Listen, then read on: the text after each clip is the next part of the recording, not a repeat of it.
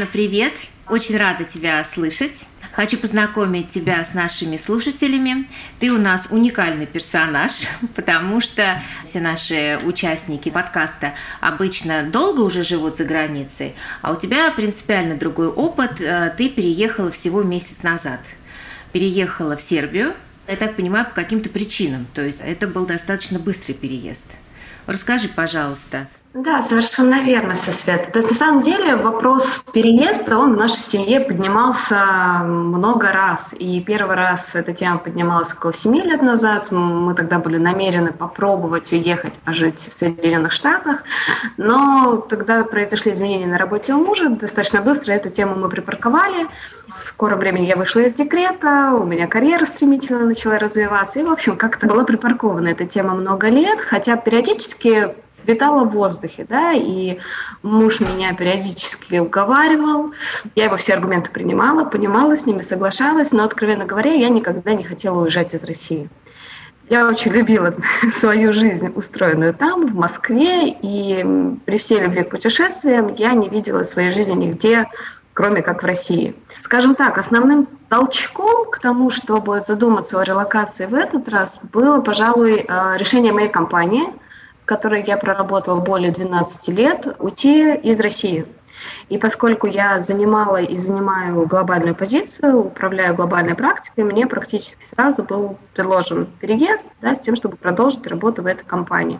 Предложение поступило практически в начале марта, и у нас на самом деле было две попытки уехать в этот раз. Первая была такая очень эмоциональная, да, нагнетенная внешними обстоятельствами. Слава богу, она не состоялась, потому что после этого мы, насколько это возможно, с холодной головой сели, все посчитали, поняли, что да, попробуем, поедем, посмотрим.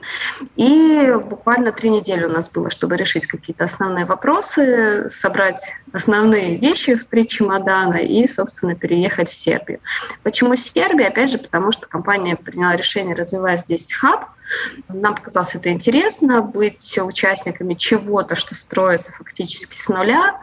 До этого момента мы про Сербию знали мало, если честно, но немножко подчитав, э, решили попробовать. Сейчас наблюдается совершенно очевидный отток специалистов в двух направлениях. Это арабское направление, в частности Дубай, и если говорить о Европе, то это действительно Сербия, еще Германия, но Германия в меньшей степени, в основном Сербия. Я с тобой абсолютно согласна, что с этой точки зрения это действительно безопасная зона, потому что во-первых, там будет большое скопление русских, это совершенно очевидно сейчас, и это все-таки помогает, когда у тебя большая диаспора, это все-таки, мне кажется, является неким щитом. Плюс, э, действительно, к русским специалистам будут отношения равные, то есть ты не будешь единичным, ты будешь все-таки уже ну, неким массовым течением. Плюс историческая поддержка Сербии то есть исторические да. отношения Сербии к России это тоже очень важно, потому что все-таки действительно ситуация сейчас непростая, ситуация сейчас ну, крайне несправедливая, на мой личный взгляд, по отношению к России и к русским в частности. Поэтому, конечно, когда страна поддерживает тебя, это важно. Правильно ли я поняла, что изначально переехать хотел твой муж? Когда-то, да. да, то есть достаточно давно да. даже. А в итоге причиной переезда явилась э, ты. То есть тебе сделали предложение. В целом, да, это опять же открыло просто окно возможностей и больше, так скажем, возможностей для мужа уже убедить меня в том, что давай сделаем этот шаг, смотри, тебе уже даже предложение сделали. Вот. Поэтому, да, интересно так жизнь сложилась в этом плане. Мы не обрубаем мосты. Когда меня спрашивают, вы в Сербию на совсем, я не могу сейчас ответить однозначно. У нас сейчас, как я думаю, у многих, горизонт планирования неделя максимум. Мы не знаем, что будет происходить дальше, и очень много сейчас в нашей жизни не зависит от нас. Поэтому мы взяли условную отсечку в год, потому что, как минимум, есть сейчас зависимость от аренды квартиры на ближайший год. Плюс у нас есть дочь, которая пойдет в первый класс в этом году, и мы понимаем, что в течение учебного года мы, безусловно, никуда дергать не будем. Что будет через год, мы посмотрим. Скажи, пожалуйста, вот когда вы приехали, то есть решение вы приняли очень быстро, насколько я поняла. Вы да. приехали. Какие были первые впечатления? Даже не от того, что вы приехали именно в Сербию, потому что что об особенностях там культуры мы поговорим чуть позже, а именно угу. то, что вот вы взяли и переехали. Вот что это такое? Что это за состояние вообще? Я не буду скрывать, это тяжело, это и физически тяжело, и морально тяжело. Плюс в нашем случае практически все, что мы запланировали, пошло не по плану. И это, кстати, а, одна из основных вещей, которые я поняла, да, при переезде надо иметь четкий план, надо быть готовым, что все пойдет не по плану. Вот, поэтому к моменту переезда лично я была уже немножко истощена и просто хотела, чтобы вот это свершилось. Мы уже оказались там и как-то в более управляемом потоке начали решать бытовые проблемы, вопросы и так далее. Дальше была целая гамма эмоций, если честно, да, от некого опустошения, когда начало приходить осознание, что все происходит по-настоящему, да, что мы действительно тут, что все наши близкие остались там, мы не понимаем, когда мы с ними увидимся. Но, безусловно, были позитивные эмоции, когда но это уже ближе к вопросу о самой Сербии, о культуре, да, и о тех плюсах, которые мы здесь уже видим, ощущаем. Какие особенности и какие впечатления первые, которые тебя сразили? Что было первым, что ты сказала, нет, ну это совсем не как у нас, это совсем не как в России? Если честно, знаешь, люди, первые дни у меня было очень большое количество так называемых смолтоков да, с людьми в неожиданных местах. И Сперва я воспринимала это как некую формальность, возможно, там, вежливость с их стороны. Потом я стала понимать, что люди искренне интересуются. Им, правда, хочется узнать о тебе. Причем, повторюсь, в самых неожиданных местах. То есть ты идешь за какой-то простой вещью, сделать какое-то простое действие, и вот оказываешься уже в этом глубоком диалоге, в знакомстве с человеком совершенно неожиданно. Да? Это то, с чем, как минимум, я редко сталкивалась в России – у них считается неприличным, если ты только говоришь о себе, не интересуешься собеседником. А при второй, третьей встрече они абсолютно искренне начинают звать тебя в гости. Причем, опять же, когда это произошло первый, второй раз, думала, это некая формальность. Ну, мы тоже так говорим, да, увидимся, то приезжайте к нам в гости mm-hmm. когда-нибудь, и этого никогда не происходит. Вот. А здесь, здесь в этом плане, конечно, немножко по-другому. Второе, что меня шокировало, это то, что сербы очень много курят. Очень много курят и курят везде. То есть это такая была отсылка, я не знаю, к России 15-летней, наверное, 20-летней, да, у нас такая, ты приходишь в кафе, люди сидят с семьями, э, с маленькими детьми и курят все. Третье, наверное, что я начала чувствовать только сейчас, это вот некий балканский стиль жизни. Мой репетитор сербского это назвала одним словом «полаку». Дословно это не спеша, не торопясь. То есть они действительно живут здесь гораздо более размеренно, как будто бы вот, действительно проживая эту жизнь. Не так, как э, мы, опять же, вот в больших мегаполисах привыкли куда-то бежать, все время спешить, ничего при этом не успевать. Здесь по-другому здесь другой ритм жизни, здесь другое отношение к жизни. И вот это палаку, это надо просто принять как данность. То есть если тебе нужно что-то срочно, скорее всего, придется подождать. Угу, угу. Понятно, что ты поехала в Белград, я так и предполагала. Но сравнение двух столиц, так скажем, потому что Москва одна из столиц мира, ну как ни крути, да, потому что да. Москва это все-таки она сравнима с Лондоном, сравнима с Нью-Йорком. На мой взгляд, она сейчас сравнима еще с Дубаем энергия большого города, она тебя заряжает. И ты переезжаешь тоже в столицу, но совершенно очевидно, что столицы таких стран, они, конечно, совершенно другие. И вот как тебе вот этот переход? Конечно, здесь все по-другому, но э, очень важно понимать, что я живу в самом центре города. И это меня, наверное, в какой-то степени выручает. Э, и контраст, он не такой ощутимый, да, как если бы я жила, может быть, в другом районе или вот в другом городе. Мы на выходных катались чуть более провинциальный город, который сравнивают почему-то с Санкт-Петербургом. Я, честно говоря, не очень поняла, почему. Вот. Но он действительно такой же маленький, 250 тысяч человек, тихонький, три главных улицы. Просто многие мои коллеги, я знаю, уехали как раз туда жить, за спокойной жизнью, все рядышком, все спокойно. Я поняла, что после Москвы я бы там жить не смогла. Поэтому остаться остаться жить в самом центре, это было действительно очень правильным решением. И, в принципе, в центре жизнь кипит, на самом деле. То есть мы живем на одной из центральных улиц, э, здесь постоянно что-то происходит. На самом деле сербы очень любят собираться на митинги против всего и вся, да, и открыто выражать свое мнение. И как раз эти шествия все э, проходят по нашей улице. Ну, это здорово. Пока да. А скажи, пожалуйста, а что с языком? То есть вот ты приехала, вообще как язык, сложный ли сербский язык, принимают ли они другие языки, что там с русским?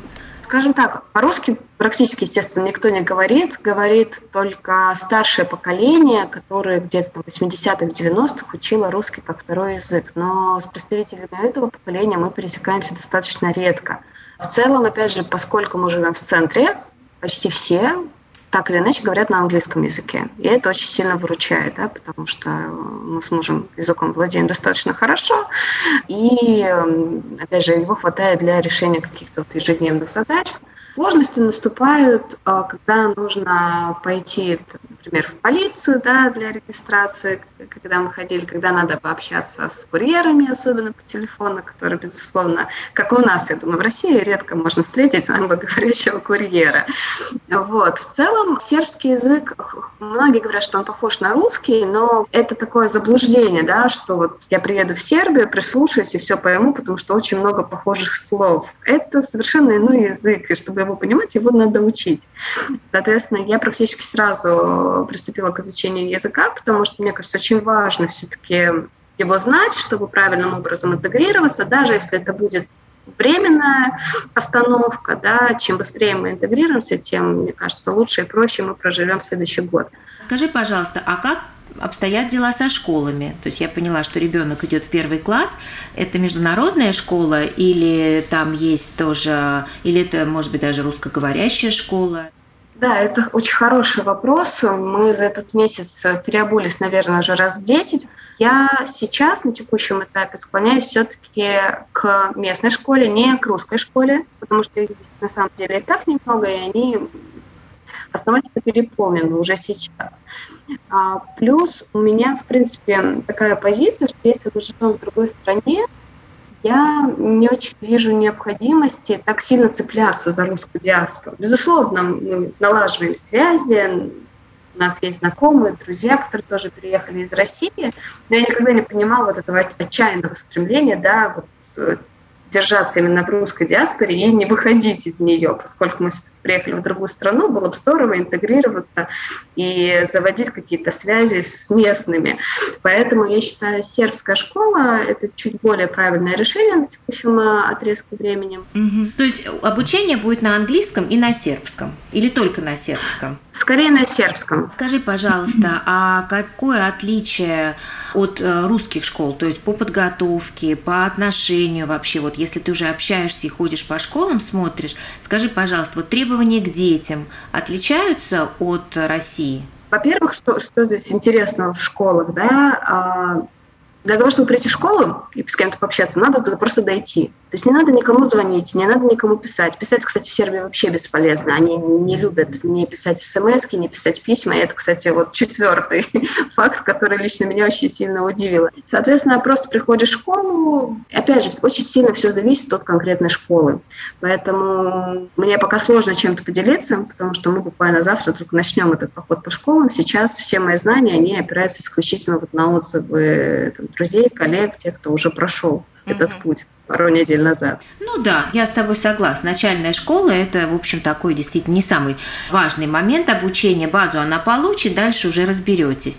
Скажи, пожалуйста, а как у тебя поменялось, трансформировалось свое собственное ощущение себя в другой стране за этот месяц? Вот если анализировать, ты только приехала, прошла неделя, две, три, сейчас у вас уже там ближе к месяцу, я так понимаю, срок. Скажи, пожалуйста, Через что ты прошла? Через какие этапы? За этот месяц небольшой мы потихоньку наладили какие-то бытовые вопросы, да, и это постепенно возвращает жизнь в какое-то более привычное русло да, потому что первый месяц он был таким там, решение вопроса с банками, решение вопросов с рабочими документами, поиск квартиры, попытка разобраться, где тут организовать доставку продуктов, а, где организовать себе клининг.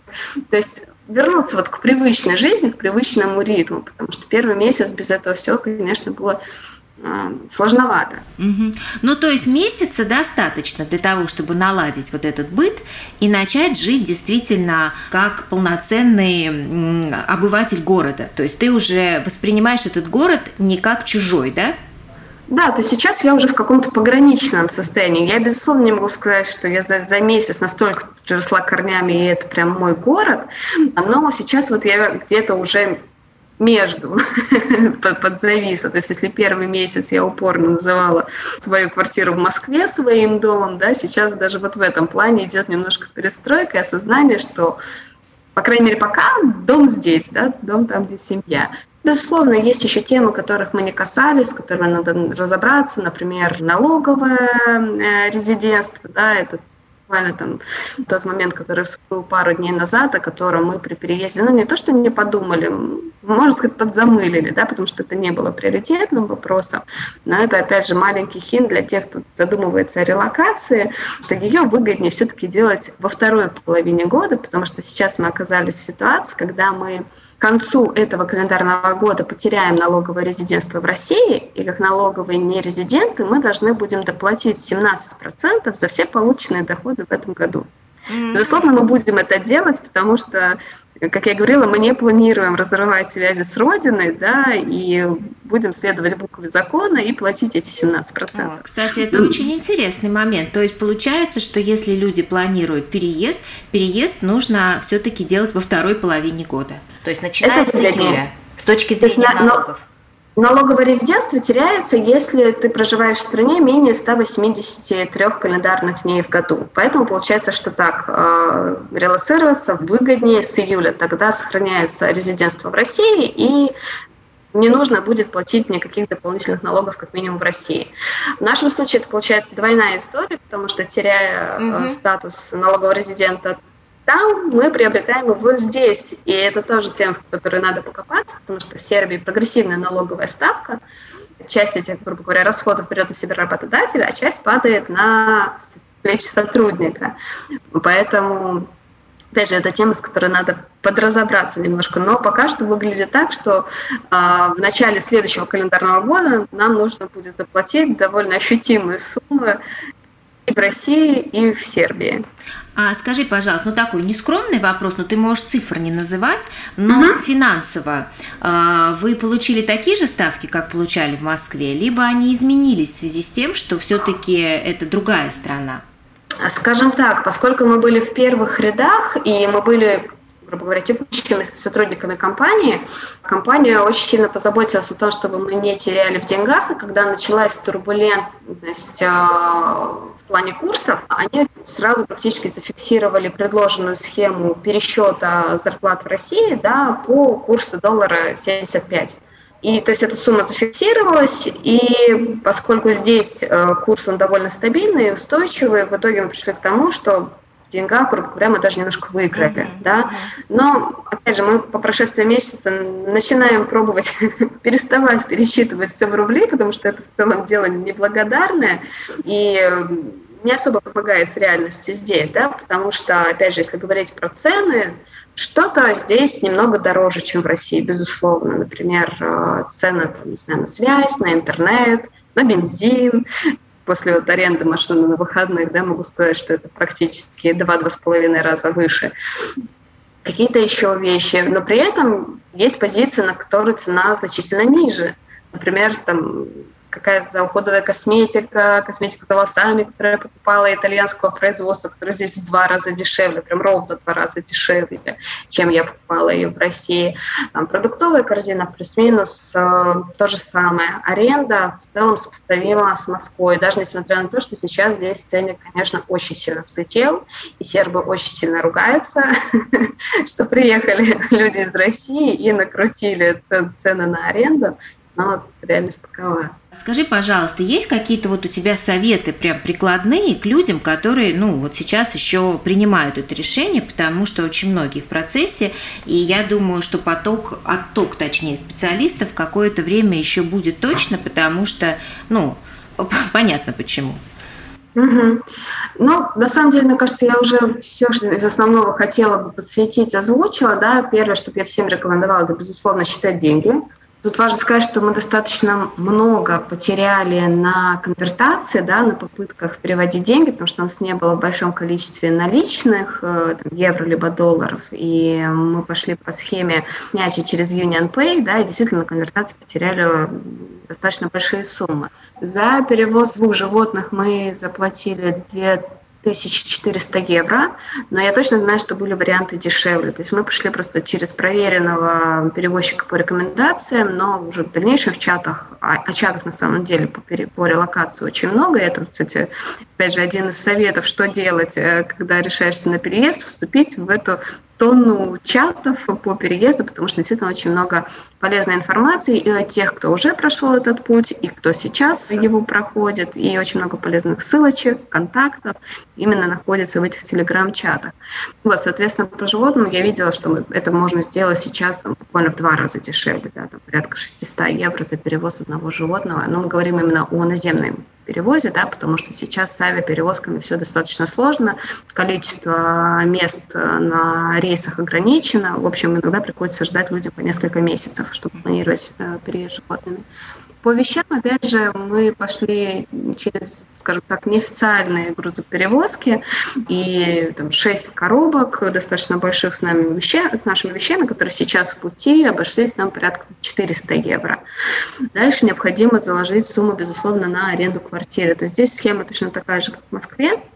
Нужно заложить сумму на первый месяц, на последний месяц, да, залог, плюс аренда риэлтору. Здесь практически невозможно договориться напрямую с хозяином, да, потому что здесь очень многие сдают, э, грубо говоря, в белую, да, через официальный контракт и, соответственно, действуют через агентство недвижимости. Комиссия риэлтора от 50 до 100 процентов. То есть очень тоже сильно зависит от э, конкретных э, агентств и конкретных квартир.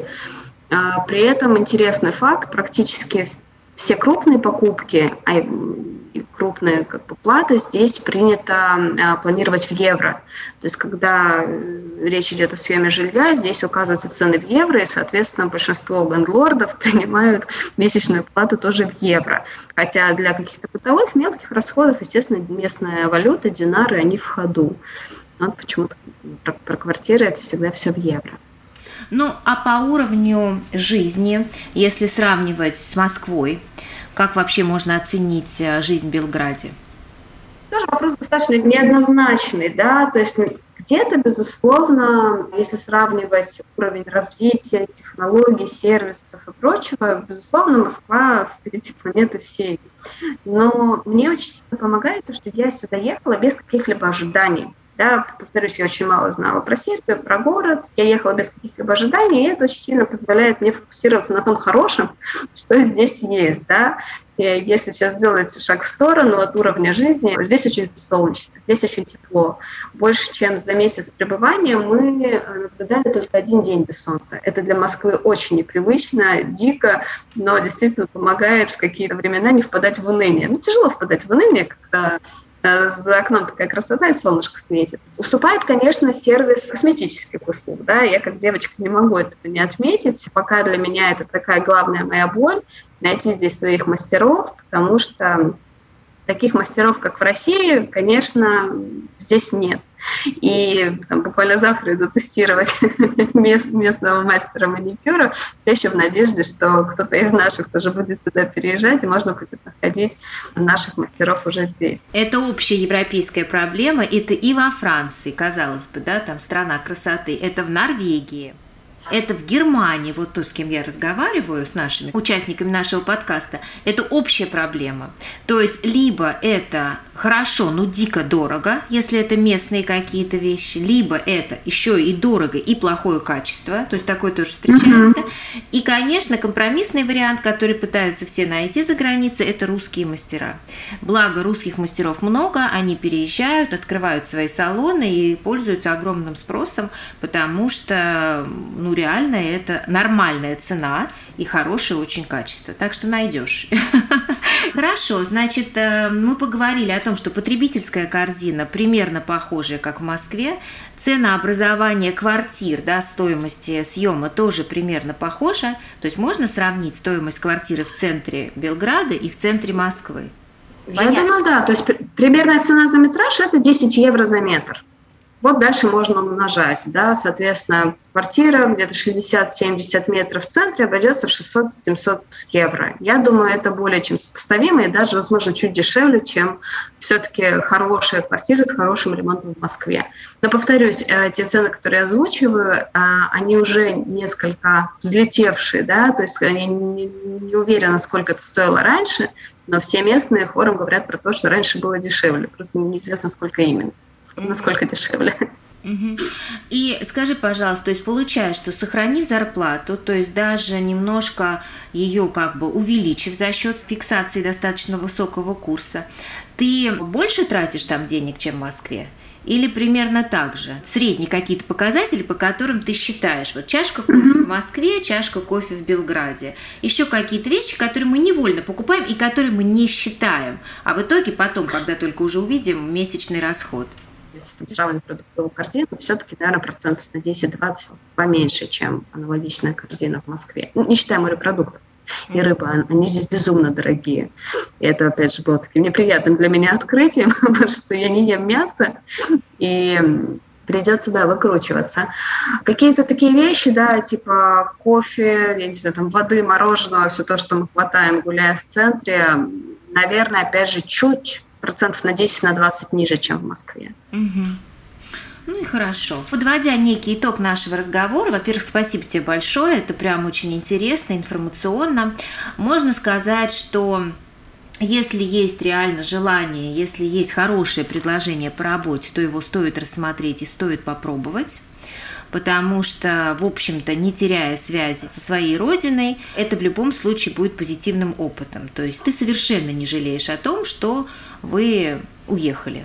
Нисколько, нисколько. То есть э, я не жалею, я, безусловно, очень скучаю, да, по всем тем, кто остался в России. Но нет, я не жалею, я считаю, что это очень правильный шаг. Э, как бы ни развивались события в дальнейшем, это будет очень полезный опыт как для меня, так и для ребенка да, потому что все события, да, которые мы сейчас проживаем, мне кажется, они очень сильно помогают гибкости психики, да, ее развитию. Абсолютно точно. Вот. Поэтому это, безусловно, это очень интересный и классный опыт. Посмотрим, куда он нас проведет. Но я считаю, что если жизнь дает такие возможности, надо ими пользоваться. Ну, то есть, если люди задумываются о переезде в таком зрелом, так сказать, возрасте, когда еще много силы и энергии, то надо все-таки понимать, что нужна работа, нужно не бояться этого риска, потому что он, как правило, оправдывается хотя бы опытом. Нужно точно отложить на это деньги, нужно все грамотно просчитать, но при этом понимать, что денег все равно будет истрачено в два раза больше. То есть нужно... Да реально Это точно. заложить деньги на переезд. И дальше уже обустраиваться, и в целом месяца жизни достаточно для того, чтобы перейти вот из этого этапа туриста, когда в любом случае мы сначала принимаем все как э, новое, к жителю города, не то чтобы местному, то есть через месяц у тебя не появилось ощущение, что ты местная, но у тебя уже нет ощущения, что ты турист. Да, да, все так. Опять же, это вот исходя из опыта моего, исходя из опыта моих коллег, коих здесь сейчас несколько сотен, и, в принципе, русская диаспора здесь, конечно, очень активно развивается, поэтому для тех, кто рассматривает э, возможность переезда в Сербию, это будет таким тоже очень серьезным подспорьем, потому что очень, очень большая диаспора и действительно людей, готовых тебе помогать на практически каждом этапе да, этого вот непростого процесса. Кто-то советом, кто-то, кто еще чем-то. Ну, это очень здорово, что люди поддерживают друг друга, что люди сплотились вокруг этой ситуации. Это, конечно, большой плюс, и это еще раз показывает, что вот все-таки русские люди ну, достаточно душевные, и когда есть какая-то проблема, мы помогаем друг другу. То есть мы, может быть, не замечать друг друга, не обращать внимания, когда все хорошо, и казаться достаточно холодными со стороны. Но на самом деле, когда ну, есть проблема, русские включаются сильно. Это вот правда, и это как раз твой опыт тоже доказывает, да? что очень приятно, да? конечно. Мариан, спасибо большое за подробный рассказ. Я очень надеюсь и даже уверена, что он сейчас будет многим полезен, потому что Сербия – это действительно одно сейчас из самых популярных направлений, куда переезжают люди, я надеюсь, на время, очень надеюсь. Вот. А спасибо за рассказ. Если ты не против, мы с тобой еще через какое-то время свяжемся, уже у тебя будет следующий этап, ты уже получишь какие-то новые ощущения в жизни. Посмотрим, как это будет развиваться. Желаю тебе пройти собеседование с дочкой, найти правильную школу. Ну, судя по твоему подходу, все будет хорошо. Да, спасибо, Свет, большое. Спасибо, что пригласили. Я думаю, действительно было бы интересно встретиться по прошествии нескольких месяцев. Я думаю, я смогу поделиться уже, может, немножко иной картиной мира, да, своих ощущений, каких-то новых водных уже полученных. Спасибо, Мариан, за разговор. Да. Хорошего тебе Спасибо. дня. Да, да и тебе тоже, Свет. Счастливо. Спасибо. До связи. Пока. Пока.